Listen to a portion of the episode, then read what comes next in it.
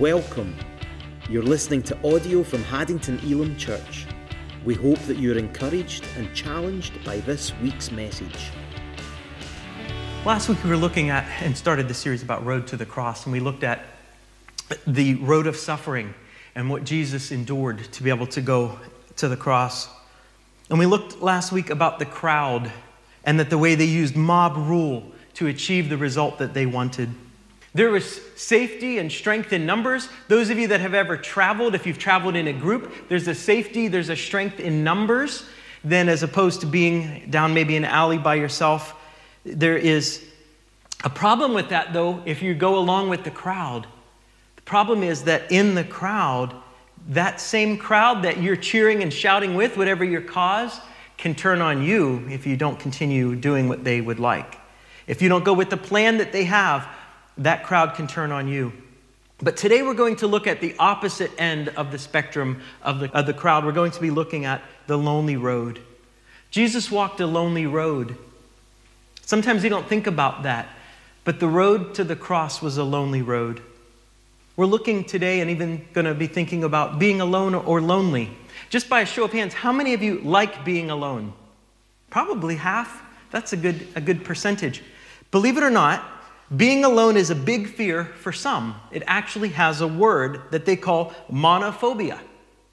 And it is that acute fear of being alone and having to cope without anyone in close proximity.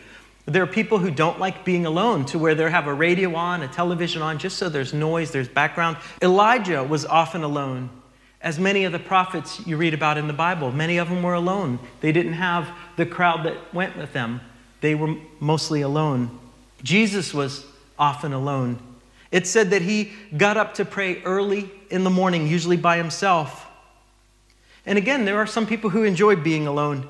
There are tales of monks vowing to live in solitude. Like, uh, did you ever think about Superman, the superhero? He had the fortress of solitude. He was not exactly a welcoming guy. If you remember, he had it deep into the Arctic or something. He didn't want anyone bothering him. He liked his quiet. We just drove past Holy Island yesterday on our way down to Bamburgh, and it was interesting there that, that, at Holy Island that those monks and they wanted to just be alone, and people would still come to them. There are people that like being alone. Jesus spent countless hours talking with his Father, and he would pray, as I said, often early in the morning. Sometimes is that quiet time where there's just no outside noise and stuff. But he got up early and, and would pray. He only did, it says, what the Father led him to do. So he was in communication with Father God.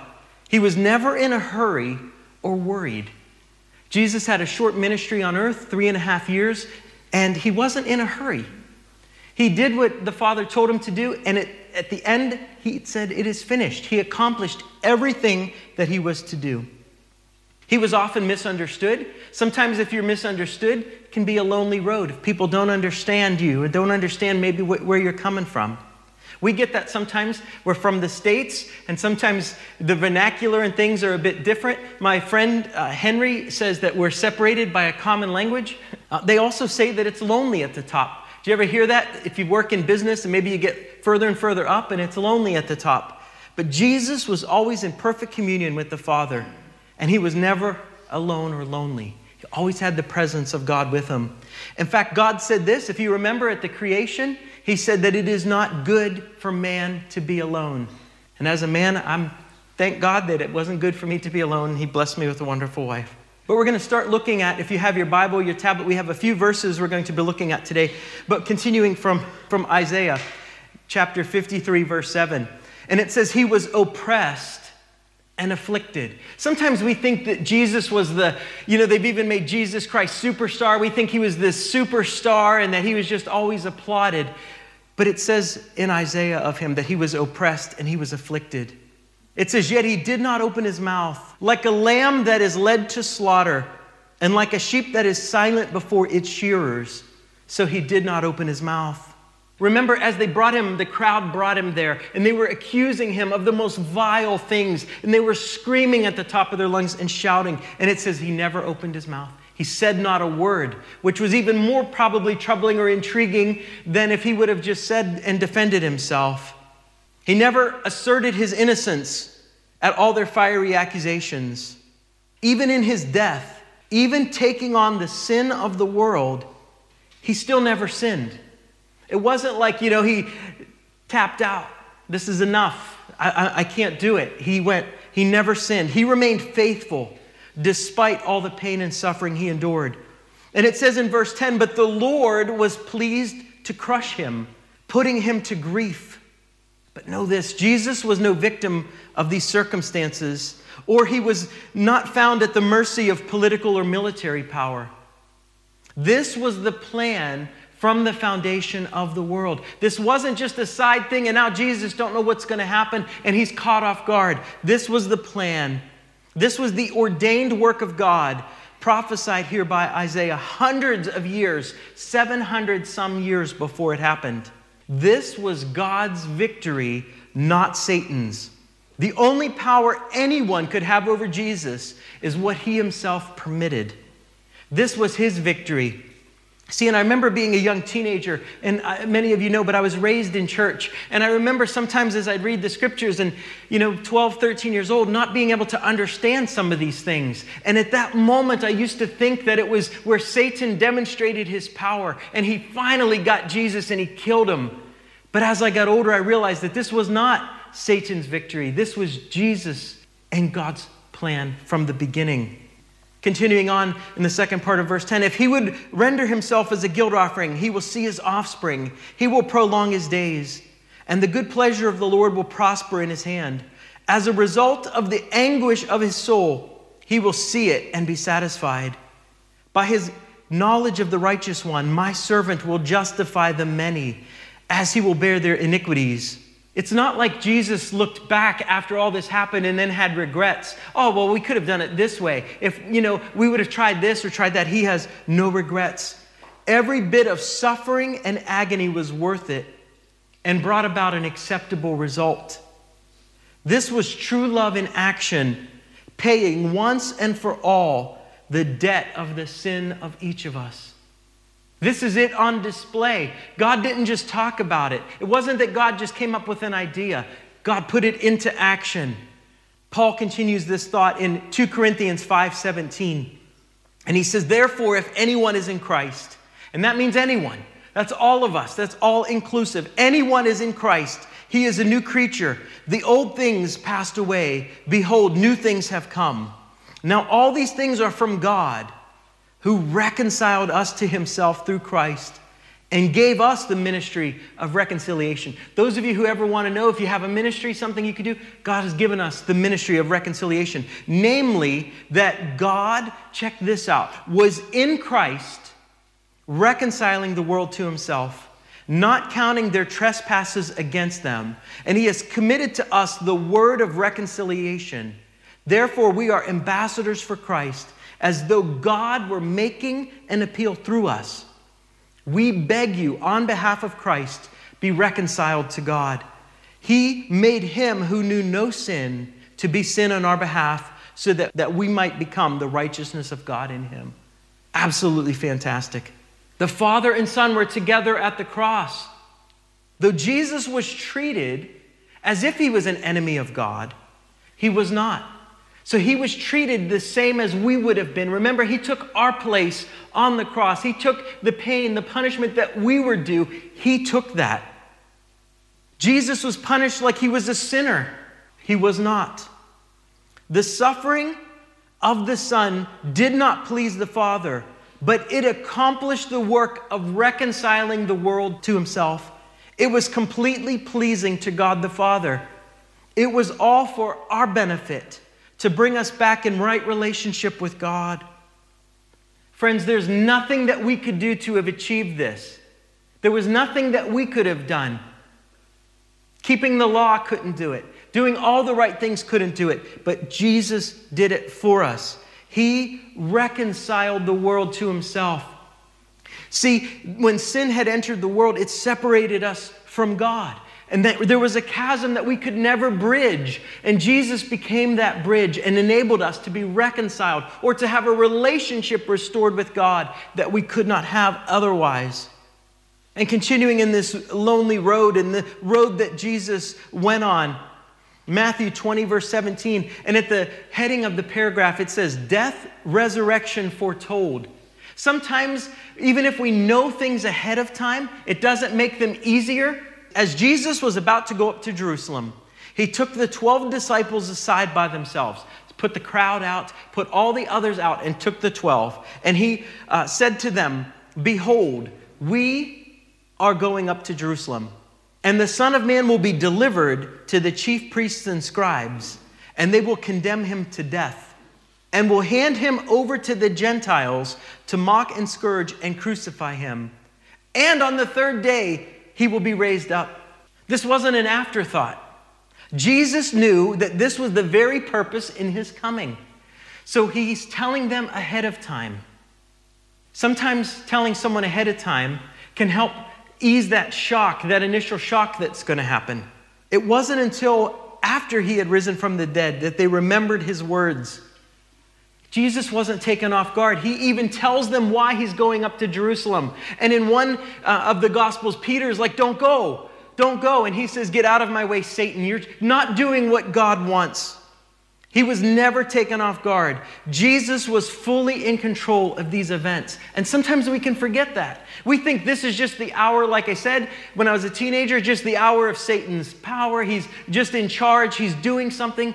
That's not the case at all. Jesus came for this very reason.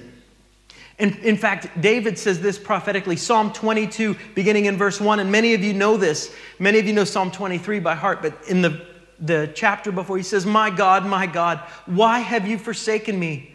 Far from my deliverance are the words of my groaning. Oh my God, I cry by day, but you do not answer, and by night, but I have no rest.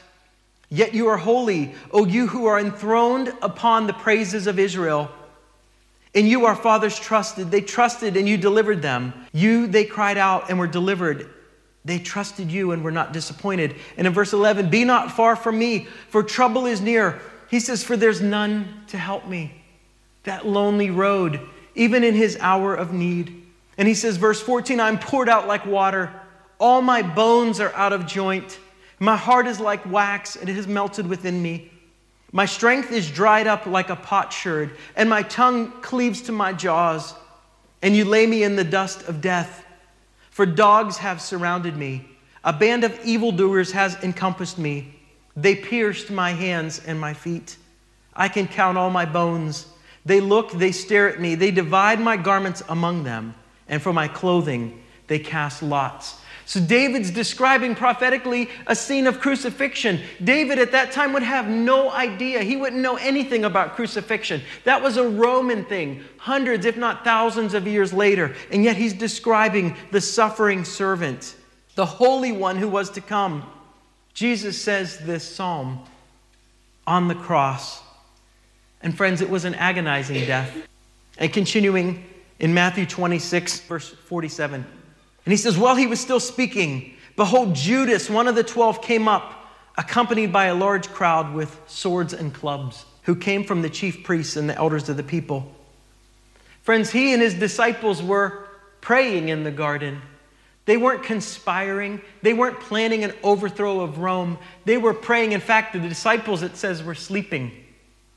Jesus was praying, yet they come at him with clubs and swords. And I can imagine probably the torch, you know, like the, the old uh, films where it's like, kill the beast. You know, the whole crowd's coming out with their, with their pitchforks and their things, but the, they come as as a crowd to arrest him.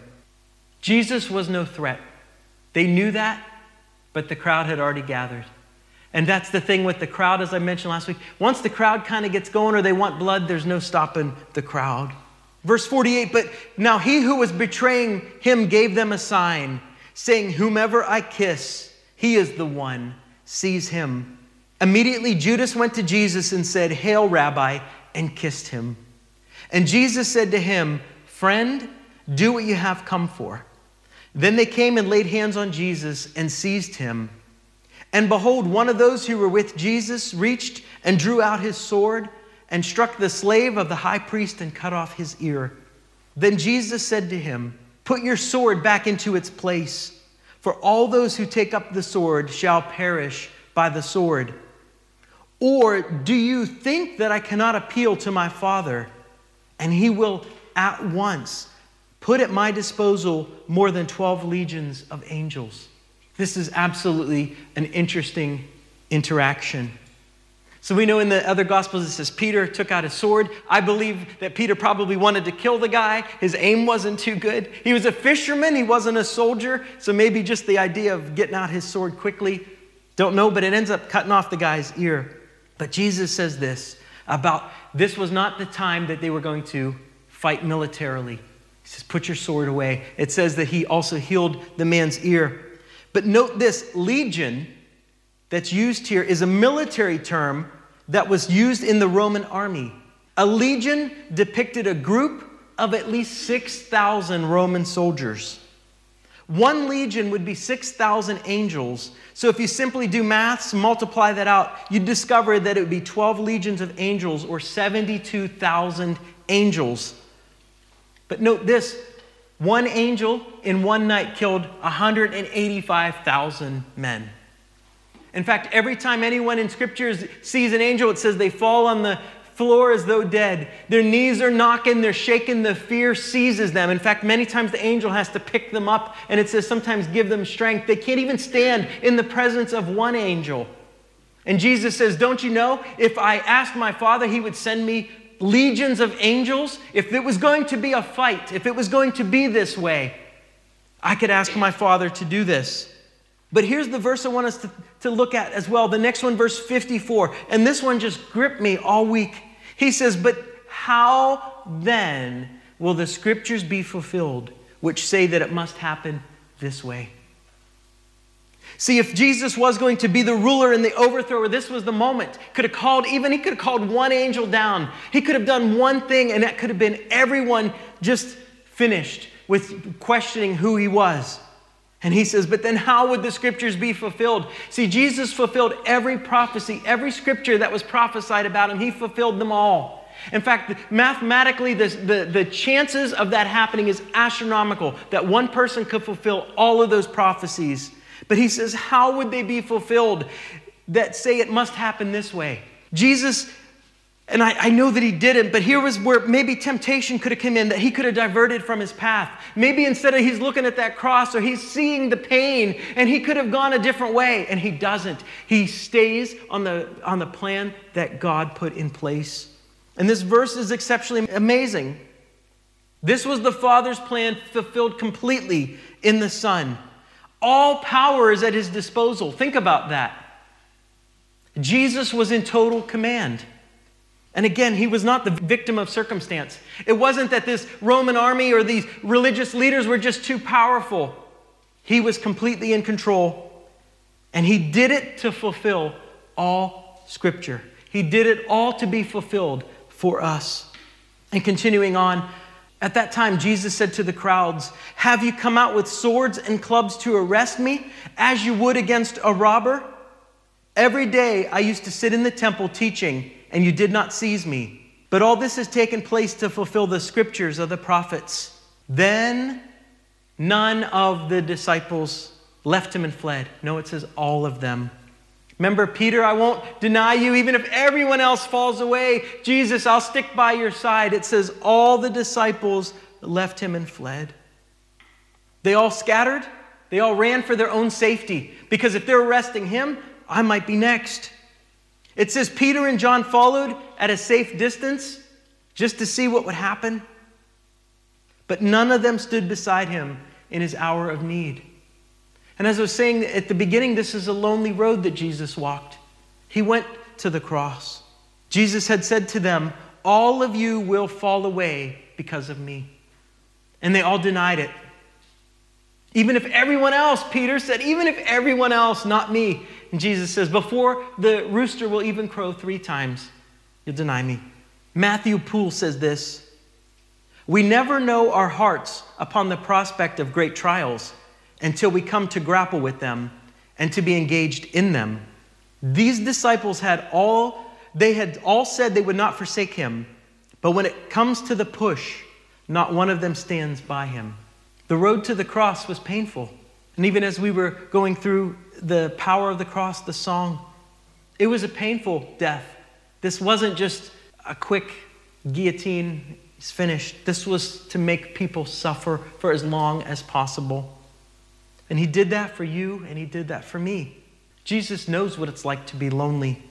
He has gone through pain and suffering and can help us make it through. Those of you maybe today I'm just looking at that could be feeling lonely or feeling alone. Do you know what's weird with, with loneliness is that you can actually be in a crowd of people and still feel alone. You know, it says Jesus suffered in every way that we did. He's gone through those things and he knows how we feel. Maybe you're the only Christian in your workplace. You don't have anyone that you can share your faith with or just talk about things of the Bible. Maybe you're the only Christian there and it's lonely. Maybe you're the only Christian in your school. Maybe the only Christian in your family. Sometimes those can be a challenging place to be as well. Maybe the lockdown has left you feeling isolated and alone. And through this lockdown, we could have been feeling isolated. Some people, even when church could resume, they didn't feel comfortable to be back within a group. I just want you to be encouraged today. I'm not taking like a downturn on this. I want you to be encouraged because he has gone through all the things like us. And if we feel that way and we bring it to him, we know that he is, can, can empathize with us. He's, he's been that way. It says that our Lord was a man of sorrows, acquainted with grief. Do you ever think about that when Isaiah says that? A man of sorrows and acquainted with grief. We think maybe that Jesus was just always laughing, or, or, but it says that he was acquainted with grief. I want to tell you today, if you feel this way, that you are never alone. He said he'll never leave us nor forsake us. You're never alone. You're never forgotten. And sometimes in life we can feel like we are forgotten, that God don't remember our name, that we can feel forgotten. And friends, you're never abandoned. Jesus knows what it was like to be abandoned. Jesus knows what it was like to be betrayed, even by very, very close one of the 12, and he was betrayed with a kiss. He even knows what that was like. All his followers left him alone and abandoned. He had no one stand by him in his desperate hour of need. But it says he sits now at the right hand of the Father, mediating for us, reconciling us back to God. And I just want to leave you with two verses. If you've ever felt betrayed, if you've ever felt lonely, if you've ever felt brokenhearted, two verses out of Psalms 34 18. The Lord is nearer to the brokenhearted and saves those who are crushed in spirit. And in Psalm 147 3, he heals the brokenhearted and binds up their wounds. Friends, he's close to us. It says in Proverbs, there's a friend that sticks closer than a brother. And like I said, sometimes in life, it's a lonely road. Misunderstood, can feel betrayed, abandoned by those that maybe we trusted. Let's pray. Thank you for listening. Please tune in next week for another inspirational message. If you're in the East Lothian area, visit us online at haddingtonelimchurch.com for information about how you can join us for our weekly Sunday services.